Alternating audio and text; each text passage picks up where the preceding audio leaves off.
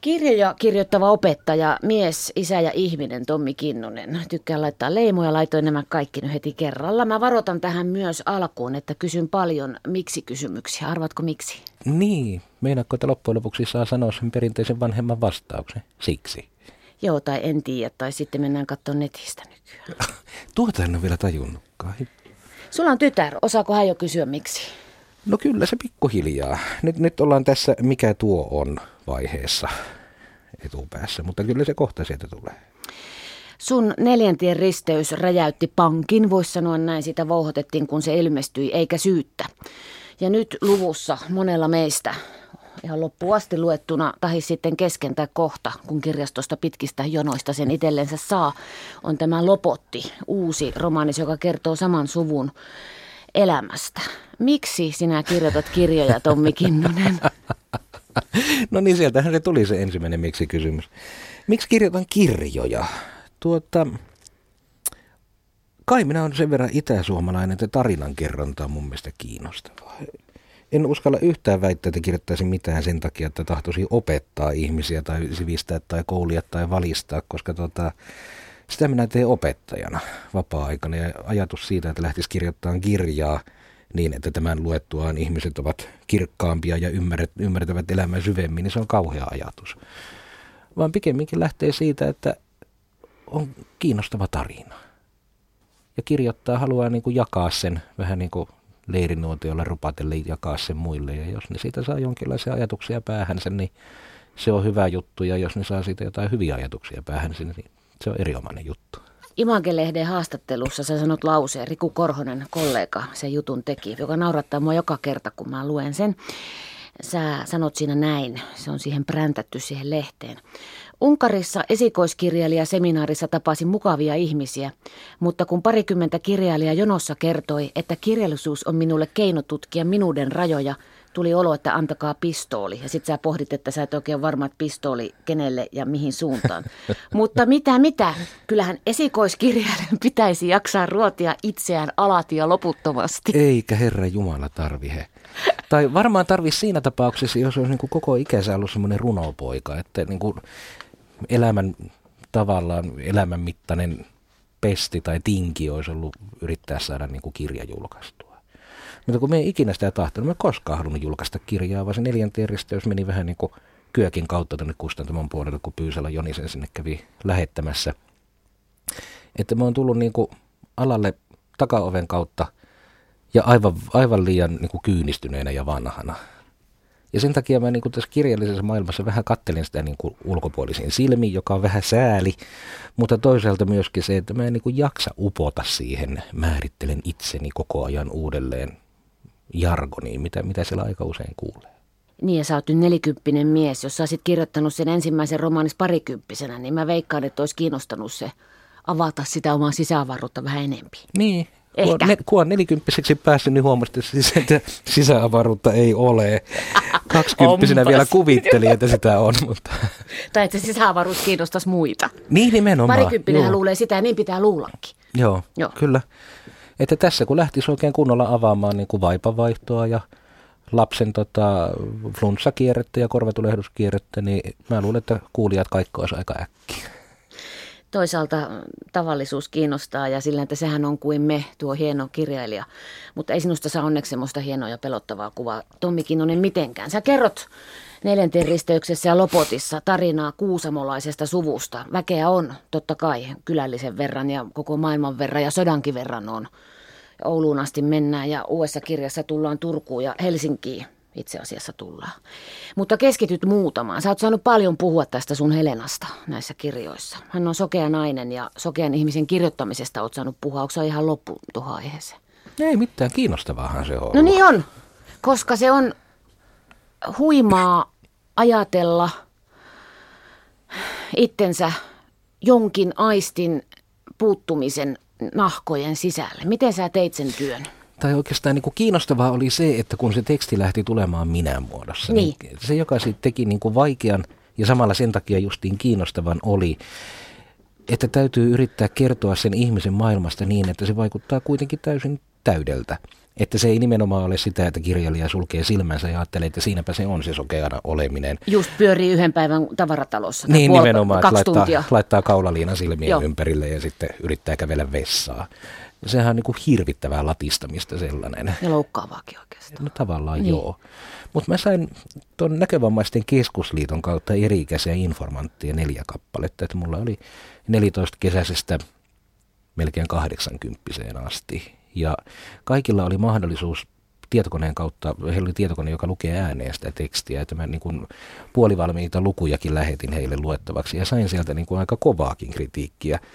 Ja jouduin perustelemaan sellaisia asioita, että en ole ikinä edes ajatellut. Että, että esimerkiksi yhdessä kohtaa Helena menee isänsä tapaamaan sairaalaan ja laskeutuu linja-autosta. Ja mä olin kirjoittanut siihen, että Helena ää, astuu linja-autosta sivuttain alas. Ja välittömästi neljä informanttia ärähtä. Sille, minkä takia se menee sivuttain? Mikä siinä on syynä? Mä että no en minä niin ajattelu, että laukkuja kantaa, niin olisiko. Minkä takia sivuttain? Oli se, että no anteeksi, että tämä täytyy muuttaa ilmeisesti aivan välittömästi. Ja sun sokea Helenas on täyspainoinen ihminen ja nainen. Se kasvaa naiseksi ja se harrastaa seksiä. Se on ihan niin kuin normaali, vaikka siellä koulussa, johon hänet laitetaan sieltä kaukaa. Niin mä sanoin, että on ihan niin kuin normaali tahallani. Mm.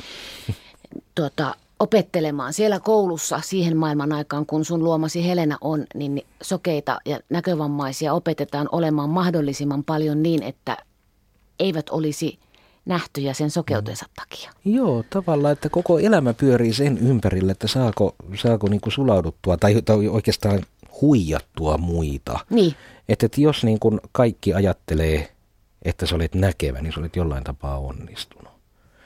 Mutta että samahan tavallaan pätee siihen Tuomakseenkin, että, että Tuomas, joka on homoseksuaali, että niin kauan kuin kukaan ei huomaa, niin se on ihan, ihan ok, mutta sitten jos sitä jollain tapaa tuo esille, niin siinä tapauksessa on jäänyt kiinni. On vähän niin kuin alakynnessä. onko meillä kaikilla, vaikka sulauduttaisiin ihonvärimme, fyysisten ominaisuuksiemme ja ehkä älymmekin puolesta tänne, niin koko ajan se pelko persissä, että jos mä jäänkin kiinni. No niin, kyllä. Tuota, jokainenhan meistä on hukassa. Eihän meistä yksikään ihminen ole millään tapaa niin kuin, se olisi, se olisi hauska nähdä, että kuka on se, joka nostaisi käteensä ja sanoisi, että hei, minä olen se, joka niin kuin täydellisesti menee tähän niin kuin paikkaansa. Vaan jokainenhan me ollaan jollain tapaa hukassa. Sen, sen huomaa jotenkin opettajana, kun sitä miettii sitä omaa kouluaikaa, kun oli, oli että minä en tajua mistään mitään ja kaikki muut ymmärtää elämän jotenkin paremmin. Ja nyt opettajana tekisi mieli sanoa niille niin kuin hukassa oleville, että kai te ymmärrätte, että kaikki muutkin on hukassa ihan yhtä lailla. Ja niinhän me aikuisetkin ollaan. Ja voiko me ollaankin? Ne, niinpä, me, mehän vasta ollaankin hukassa. Mutta kaikilla on sellainen oletus, että muille se maailma avautuu jotenkin niin kuin helpompana ja järkevämpänä. Ja just, justiin tämä niin kuin minun kohta maailma, se tuntuu olevan kauhean vaikea. Vielä tuosta Helenasta, Tommi Kinnunen, sinun luomuksestasi. Mä kävin joskus puhumassa näkövammaisille. Ja sain mahtavan opetuksen, vähän niin kuin sun kirjankin kautta, just sä sait tuon opetuksen sivuttain bussista. Mä menin sinne puhumaan ja olin eh, kaksi lausetta sanonut, niin se luokallinen eri-ikäisiä ihmisiä sanoi, että kuulepa Ketonen, että tuota, vaikka me ei nähdä, niin me kuullaan, ei tarvi huutaa. Kyllä, kyllä.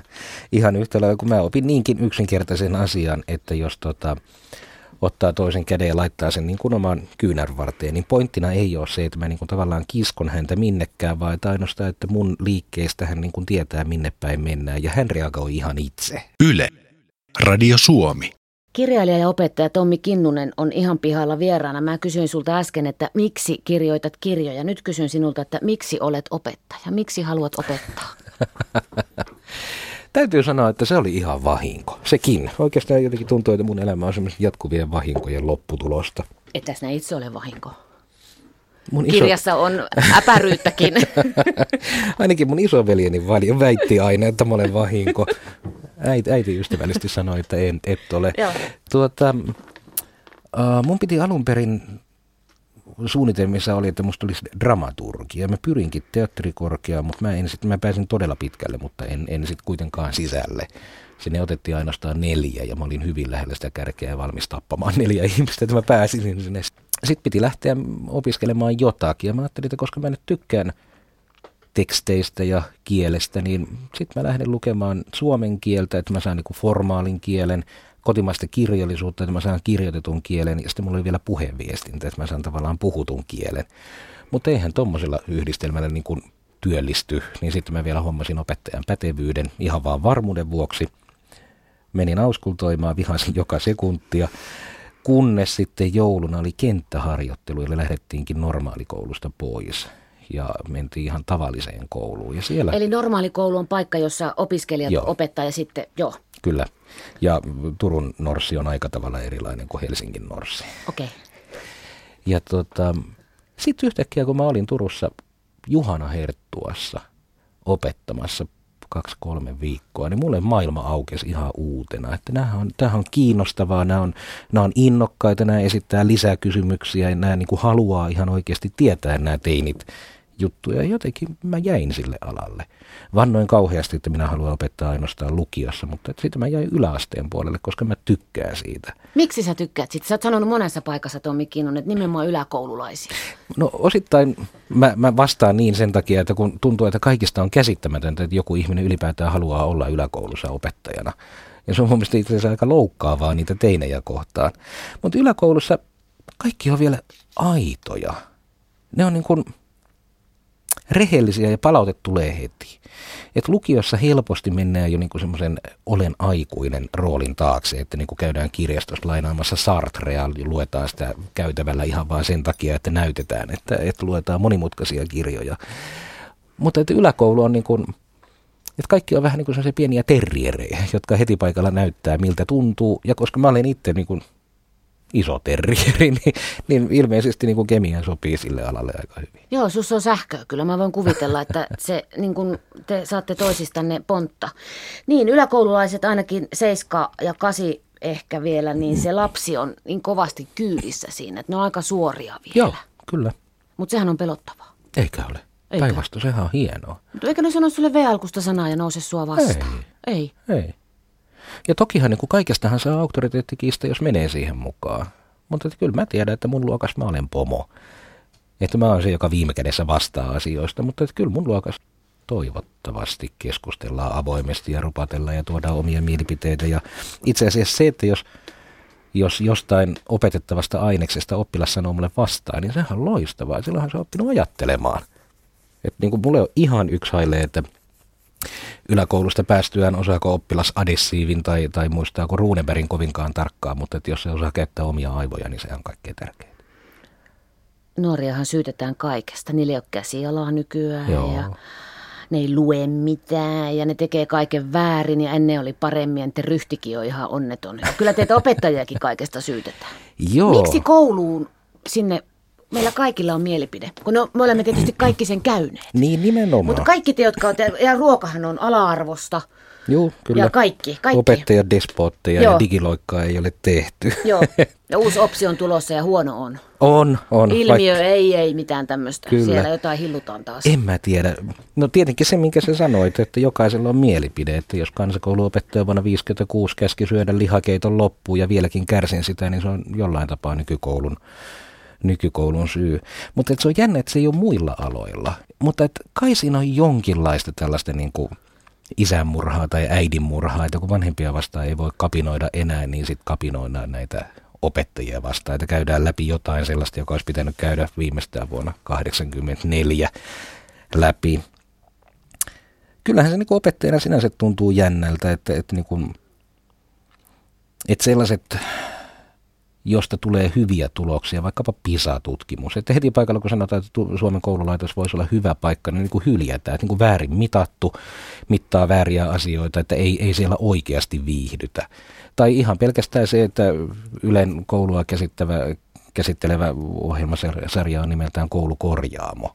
Että lähdetään heti niin kuin olettamuksesta, että kaikki on jotenkin vialla ja se täytyy korjata. Ja sähän sanoit ihan hirveän sanan viihtyminen. Eihän koulussa pidä viihtyä. Siellä pitää hakata niiden sodan runtelemien opettajien karttakepit palasiksi pöytään, jos ei nyt lapseen. Kyllä. Toisaalta taas sitten opettajana näkee sen toisen puolen. Nämä huoltajat, helikopterivanhemmat ja kurlingvanhemmat, jotka niin kuin parhaansa tekee tasoittaakseen oppilaan tietä. Mm kouluja yhdistetään, ylä- ja alakouluja yhtenäiskouluksi sillä perusteella, että niin kuin kukaan ei kokisi turvattomuutta siirtyessään paikasta toiseen tai niin kuin vaihtaessaan kouluastetta. Ja toisaalta opettajana taas kuulee sitten niitä kymmeniä, mä olen opettajana jo niin kauan, että voisin sanoa satoja kertomuksia, jossa oppilas sanoo, että kun vaihto yläkoulusta, alakoulusta yläkouluun ja kaikki muuttu, niin pystyy itsekin muuttumaan ja ottaa ihan eri roolin. Että aina sitä miettii, että niinku suojellaanko me näitä teinejä liikaa. Että mitään, mikään ei koskaan tuntuisi miltään ja kaikki olisi niinku stabiilia. Et sitten kun peruskoulu loppuu, niin siinähän kohtaa aika helposti tulee tämmöinen putoaminen. Ja johtuuko se nimenomaan siitä, että yritetään varjella kaiken mahdollisen tavoin. Yle. Radio Suomi. Joo, nyt ollaan oudosti sukupuolitettu tämä lukeminen tai lukemattomuus. Mä en ymmärrä sitä oikeastaan No, ollenkaan. Niin, Kyllä. puhu sä. Että kyllä, kyllä mä tahtoisin opettaa ihan oikeasti ne tytötkin lukemaan, että ei, ei ainoastaan poikia. Tuota, tuota, tuota. Onnistuminen oli se kysymys. Joo, Meni niin mä meni taas vähän, että mikäs mitäs tässä olisi. Joo. Kyllähän se lähtee niin kuin pienistä pipanoista se, se onnistumisen tunne. Mä pidin, siitä on jokunen aika, oppitunnin aihe oli sananvapaus ja ihmisoikeudet. Ja se yhtäkkiä lähti elämään se keskustelu niin, että, että loppujen lopuksi mä niin vain jaoin puheenvuoroja ja, ja oppilaat toi mitä hämmästyttävimpiä asioita esille ja omia huomioita ja, ja näkökulmia. Ja mä en tehnyt oikeastaan itse mitään muuta kuin mä haukoin henkeäni ja kuuntelin, niin kuin annoin sen tilanteen vaan virrata eteenpäin aivan sama, mitä niin kuin meidän pitäisi käsitellä tällä tunnilla, että nyt me käsitellään tätä. Toisaalta onhan se sellainen, no nyt kun lätkäjätkästä, sä nyt otit tämän Niin. stereotyyppisen, siitä on muutama vuosi käytiin kirjastossa ja yritettiin löytää kiinnostavaa kirjallisuutta ja poika ei löytänyt yhtään mitään, kaikki oli vähän niin kuin tylsää. Ja sitten mä niin kuin pohdin, että mitä mä oikein löydän tälle. Ja sitten vielä kirjastohyllyssä oli tämmöinen aika vanha kirjasarja, Bengt Åke Grassin lätkäsarja. Löysin se ihan yhtäkkiä ja sanoin, että kokeiles tota. Hän oli hylännyt ehkä noin seitsemän mun esittämää kirjaa siihen mennessä, vaikka ne oli urheiluaiheisia ollut kaikki. Ja tota, mä sanoin, että no, et istu tohon ja lue niin kuin muutama hetki, että katsotaan miltä se vaikuttaa. Että jos ei, niin tuu taas, niin yritetään epätoivoisesti löytää sulle parempaa luettavaa. Ja, ja se istatti siihen ja se tuli noin minuutin päästä. Ja mä ajattelin, niin okei, ei tykännyt tästäkään. Koputti mua olkapäähän ja hei Kinnonen, onko täällä mitään paikkaa, missä pystyy lukemaan rauhassa? Ja oli taas semmoinen, kuin, Aa, mä olen, mä olen saanut jotain aikaan, eli näkee kerrankin konkreettisesti sitä, mitä tekee. Niin ja sana, voi että itku meille mennä tulla tässä. Sä oot sanonutkin, että sua hämmentää mieskuvaa, että mediassa tarjotaan teinipojille. Mitä sun mielestä tarjotaan? Tämä äijäkulttuuri Niin. on mennyt jo vähän ohi, mutta tuota... Äijäkulttuuri alkaa onneksi mennä Joo. Ohi, mutta ö, 90-luvulla julkaistiin semmoinen naiskirjallisuutta käsittelevä kirja, jonka nimi oli Sain roolin, johon en mahdu. Ja se piti paikkansa silloin, mutta näin niin kuin opettajana miettii sitä, että onko se nyt itse asiassa miesten kirja tällä hetkellä. Että nainen voi oikeastaan tehdä, tai tyttö voi valita mitä tahansa, ja, ja hän, hän, niin kuin tyttöä tuetaan aika tavalla niin kuin laajentaa sitä skaalaa, mutta että voiko poika olla vieläkään balettitanssia, Mm. olematta homo? Joo. Ei niin, että homoudessa mitään pahaa olisi, mutta että se tuntuu, että miehellä on se oma rooli, ne omat niin kuin vaatimukset, jonka päälle on tullut niin kuin ainoastaan vaan pikkusen lisää, eikä ne ole vaihtoehtoja, vaan on lisää vaatimuksia. Ja se on sääli. Yle. Radio Suomi. Kirjailija ja opettaja Tommi Kinnunen on ihan pihalla vieraana. Sä oot sanonut yhdessä haastattelussa, että et ole kuullut pitkään aikaan kenenkään kertovan mitään haaveisiin liittyvää. Miksi pitäisi kertoa? Kai meitä nyt pitäisi ohjata jonkinlainen ajatus siitä, mihin, minkälainen tulevaisuus on. Ei sen tarvi olla mikään niin kuin maata kaatava ajatus, mutta että kyllähän joku kipinä meis, meillä on. Ajatus siitä, että miten asiat voisi olla. Ja minusta ainakin tuntuu, että minun korviin voi olla, että minä olen vaan kuunnellut vääriä ihmisiä, mutta pitkään aikaan ei ole kuulunut enää minkäänlaista haavetta, vaan niin kuin elämä vaikuttaa enemmän sellaiselta selviämiseltä, että kunhan, sitten kun. Tavallaan, että kaikki, kaikki hankkeet ja kaikki haaveet pannaan naftaliiniin odottamaan ja sitten eletään sellaisessa niin kuin puolikyyryasennossa odottamassa, että jotain joskus kenties tapahtuu. No niin mutta eikös voidaan... nämä meidän Sipilät ja Soinit, nämä sopimukset, mitä väännetään, sehän on haave maasta, jossa olisi töitä. Kenen haave se on? Mm. Niin toki, maa, jossa olisi työtä, sehän olisi, se on hieno ja se on varmaan yhteinen haave, mutta että onko tämä nykyiset keinot kenen haaveita? Että tota, kyllähän niin kuin aikamoista leikkausta käydään. Siis mä olisin kauhean iloinen, jos, jos sais joko opetusministerin tai valtiovarainministeri yhden päivän seuraamaan mun työpäivääni. Niin, että mä antaisin hänelle kynän ja paperia ja sanoin, että kirjoita ihan vaikka ranskalaisen viivoin listaa siitä, että mistä voidaan leikata. Että heti paikalla, kun näet jonkun kohdan, niin kirjoita se sinne. Että nuo, hy- nuo hyllyllä olevat uudet kirjat, ne on muuten mun ihan ikiomia. Kun koululla ei ollut pitkään aikaa ollut varaa ostaa enää uusia kirjoja, niin mä olen itse ostanut ne tänne. Ja, ja tota, noin oppikirjat on nyt kolmatta vuotta käytössä. Niistä on toki kannet revennyt. Pulpitin kansia ei ole hiottu varmaan viiteen vuoteen ja tämä on sen takia niin ahdas tämä paikka, kun mulla on täällä 31 oppilasta. Et olisi, olisi jotenkin kiinnostavaa nähdä, kun koko ajan sanotaan, että kun voidaan tehostaa, että mistä hitosta me enää tehostetaan koululaitoksen puolella? On joukkoja, jotka kertovat haaveista. Onhan meillä esimerkiksi rajat kiinni ihmiset, jotka kertoo haaveista ihan mm. jatkuvalla syötöllä. On, mm. on kyllä. Mutta että jos haame pohjautuu siihen, että joltain muuta otetaan jotain pois, niin se on aika ikävä haave. Eihän mä halua nyt tässä sanoa, että maailma olisi muuttunut kovaksi ja pahaksi. Vai onko se kirjailija Kinnunen sun vinkkelistä? Sä oot kuitenkin nousevan nuorison kanssa siellä.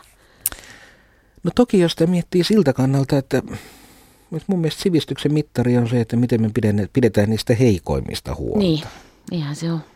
Ja kun vaikuttaa, että nyt kaikki mahdolliset leikkaukset, mitä tehdään, niin tehdään nimenomaan niin kuin nuorison puolelta, varhaiskasvatuksesta, peruskoulusta, jatko-opinnoista, vanhuksilta, vammaistuesta.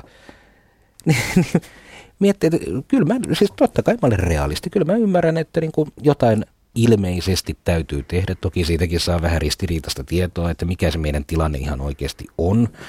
Kanadassahan edellinen hallitus taisi jäädä kiinni siitä, että olikin annettu synkempää kuvaa kuin mitä oikeasti tilanne oli. Mutta tota, ihan oikeasti säästetään nyt oikeista paikoista.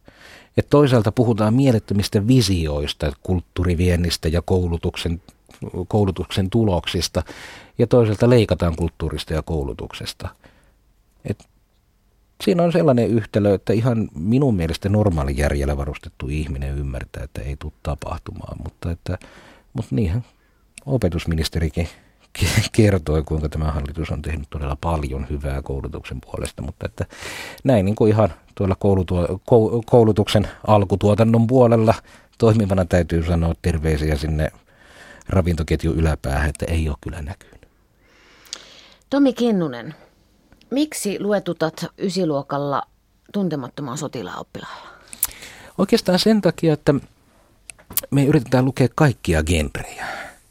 Niin, että jos peruskoulusta päästessään jokainen oppilas löytäisi tai olisi edes yhden sellaisen kirjan lukenut, josta tykkää, että kirjastoon mennessä tai kirjakauppaan mennessä niin kuin tietäisi, että mäpä luen vaikkapa fantasiaa tai, tai, tai dekkarit, skandinaavidekkarit on mun juttuni. Että et mulle tämmöinen niin kirjallisuuden kaanon on ihan yhdentekevä, että hirveän hyvin ihminen maailmassa pärjää, vaikka ei tietäisi Aleksis Kiveltä mitään muuta kuin seitsemän veljestä nimeltä. Mutta että sen takia yritetään luetuttaa mahdollisimman paljon erilaista kirjallisuutta ja tuntematon sotilas oikeastaan sen takia, että A, se löytyy meidän koulusta sarjana niin, että kaikki voidaan lukea samaa kirjaa. Ja B, se on erinomainen esimerkki sotakirjallisuudesta. Ja näin niin kuin omien kokemusten perusteella, niin se tekee hirveän vaikutuksen, siis hirveän hienon vaikutuksen, ja varsinkin tyttöihin, jotka ei ole tottunut sen sortin kirjallisuuteen ollenkaan. Ja Väinö Linna Pirulainen kirjoittanut parikymmentä päähenkilöä, josta kuka tahansa voi kuolla ihan milloin tahansa. Se tavallaan sellainenkin on tuntematon keino noille teineille, jotka on tottunut katsomaan amerikkalaisia elokuvia, jossa päähenkilö, jos ei muuten, niin ainakin melkein ihan lopputeksteihin asti on hengissä. Voi olla, että hienosti kuolee niin kuin DiCaprio Titanikin lopussa. Niin se, että henkilöitä kuolee siinä tuntemattomassa milloin, milloin mihinkin ja milloin kukakin, on oikeastaan hieno tapa kertoa siitä sodasta ja sen sattumanvaraisuudesta. Että oppilas saattaa niin itkusilmässä kertoa, että mä luin sen kirja ja Hiatanen kuoli. Ja kun mä niin tykkäsin siitä Hietasesta ja oli se, että niin siinä sodassa kuule saattaa käydä, että vaikka tykkäsi, että ne tyhmät ei ainoastaan kuole, että ne mukavatkin voi kuolla. Joo, ja voi olla lapsi, kun se elämässä ilman sotaakin voi käydä sillä lailla. Nyt Juu. tulee tädiltä kysymys, mutta oikeasti. Kyllä. Yle. Radio Suomi. Kyllä se Kuusamossa luettiin, luettiin kyllä hyvinkin tarkkaan. Paikallislehdessä julkaistiin tämmöinen teksti, jossa paikallinen historioitsija kertoo, että miten Kinnosen tekstiä täytyy lukea. Että tämän ja tämän henkilön oikeasti Kinnunen tarkoittaa tätä ja tätä. Jaha. Hän samaisti sen aika lailla mun isovanhempiini sen neljäntien risteyksen ja kävi läpi heidän avioliittonsa. Ja minä en ole yleensä jaksanut näihin ihmisten pohdintoihin, että pohtikoot mitä pohtii. Joo. Mutta että se oli ainoa kerta, kun mä olen kirjoittanut palautteen, että tota, jospa nyt jätettäisiin niin 50 vuotta sitten kuolleiden ihmisten avioliitto rauhaa, että minäkään ihan tarkkaan tiedä, että mitä siellä on tapahtunut, eikä minua hirveästi kiinnosta. Ja tota, siinä samaisessa lehtijutussa historioitsija lähetti pienet nuhteet, että joissain kohtaa Kinnunen on kertonut totuuden vastaisesti, että kaikki ei oikeasti tapahtunut näin. Ja oli sellainen niin kuin, anteeksi, syvimmät pahoitteluni, ettei mennyt ihan näin. No tähänpä onkin hyvä sitten kysyä, että miten tämä sakki rupesi sulle puhuun? Kuka niistä ekana sai äänen? No, mähän olin työväenopiston proosakurssilla ja sitten jatkoin Turun kirjantalon kurssille. Eli, eli tämä on neljäntie risteys, hän lähti syntymään sitä kautta. Joo. Ja ihan ensimmäinen tarina on se, millä neljäntien risteys alkaakin. Eli tota, se kirja, jossa vanha lahja tekee kuolemaa ja käy läpi niin sitä, sitä omaa elämäänsä. Mutta kun siitä piti alun perin tulla novellikokoelma, ja mä kirjoittelin vähän niin kuin sieltä täältä, ja tuota, ja sitten jossain vaiheessa ne alkoikin verkottua keskenään ja muodostaa sukua. Mutta että melkeinpä jokaisen hahmoon niin kuin vaikutti joku. Esimerkiksi erään hallituspuolueen nykyisenkin kansanedustajan toteamus aika monta vuotta sitten, silloin kun tasa-arvoista avioliittolakia käsiteltiin ensimmäisiä kertoja, silloin kun se aloite ei mennyt läpi, niin hän totesi, että, että sitä varten eivät suomalaiset veteraanit taistelleet, että homot pääsevät naimisiin. Ja mä heti paikalla lähdin pohtimaan sitä, koska netti, Facebook oli yhtäkkiä täynnä meemejä, jossa johon oli napattu tämmöinen tukilla koskea alaspäin laskeva Tom of Finlandin paidaton salskea mieshahmo ja siinä, siihen oli kirjoitettu kiitos 1939-1945. Ja tota, aloin miettimään, että niinku hitto kaikkihan rintamalla oli. Että ei, ei niin kuin sotaan mennessä kysytä, että niin kuin, oletko sä homo vai hetero, että jos olet hetero, niin me otetaan sut tonne. Vasenkätinen, ärrävikainen, joo, whatever. Että niin. niin kuin joo. läskit ja rillipäätälköt vaivautuko. Lattajalatkin taisi kelevata. Kelepasi ihan varmasti kaikki. Niin mä aloin miettimään, että perhana nyt täytyy yrittää kirjoittaa yksi novelli siihen ja silloiseen novellikokoelmaan, jossa olisi nimenomaan tota, homo sotasankari. Että entä jos se niin kuin, kansanedustajan väheksymä homoseksuaali, että entä jos se olisikin se kaikkein paras? Että minkälainen tarina siitä tulisi? Ja sitten Sieltä sitä kautta lähti. onni lähti syntymään. Kuolemaa rupesit kirjoittaa. Tämä on yksi kauneimpia, en sano kuka kuolee, mutta Lopotissa kuoleman kuvaus. Kuoleva itse kertoo, miltä se tuntuu. Miten sä tämmöisen? Onko tämä uni? Ei ole. Se on tota, Tämä kohta, tämä ei ole olemassa paikkoja ja aikaa. Kaikki virtaa, minä virtaan. Yllä maailman joka puolelle. Toinen käsi irtoo itään, toinen kaakkoo, joku raaja länteen. Se on jotenkin ihan mahtavan vapauttavaa. Veto. Kiitos. Se, se teksti oli, tai se luku oli ihan erilainen alun perin, mutta sitten mä juttelin erään ystävän kanssa, joka kertoi paniikkihäiriökohtauksesta, jonka hän sai Eiffeltornissa – ja kun mä kuuntelin sitä hänen tekstiä, niin siis mä tajusin, että mä olen kirjoittanut ihan väärin sen, sen luvun ja lähdin sitten niin kuin muokkaamaan. Ei, ei, ei niin, että mä olisin niin kuin kopioinut tavallaan sana sanalta, mutta että tavallaan se ajatus siitä liukenemisesta tai hajoamisesta oli hyvin vahvana siinä hänen kertomuksessaan ja sen mä kyllä apinoin sieltä sitten mukaan. Kiitos kun kirjoitit ylipäätään nämä kirjat ja tuonkin. Tähän on aivan mahtava lopettaa kuolemakohtaa. Pelottaako sinua kuolema, Tommi Kinnunen? Ei. Ei. En mä muista, että mä olisin syntymääkään pelännyt. Hyvää elämää, Tommi Kinnunen. Yle, Radio Suomi.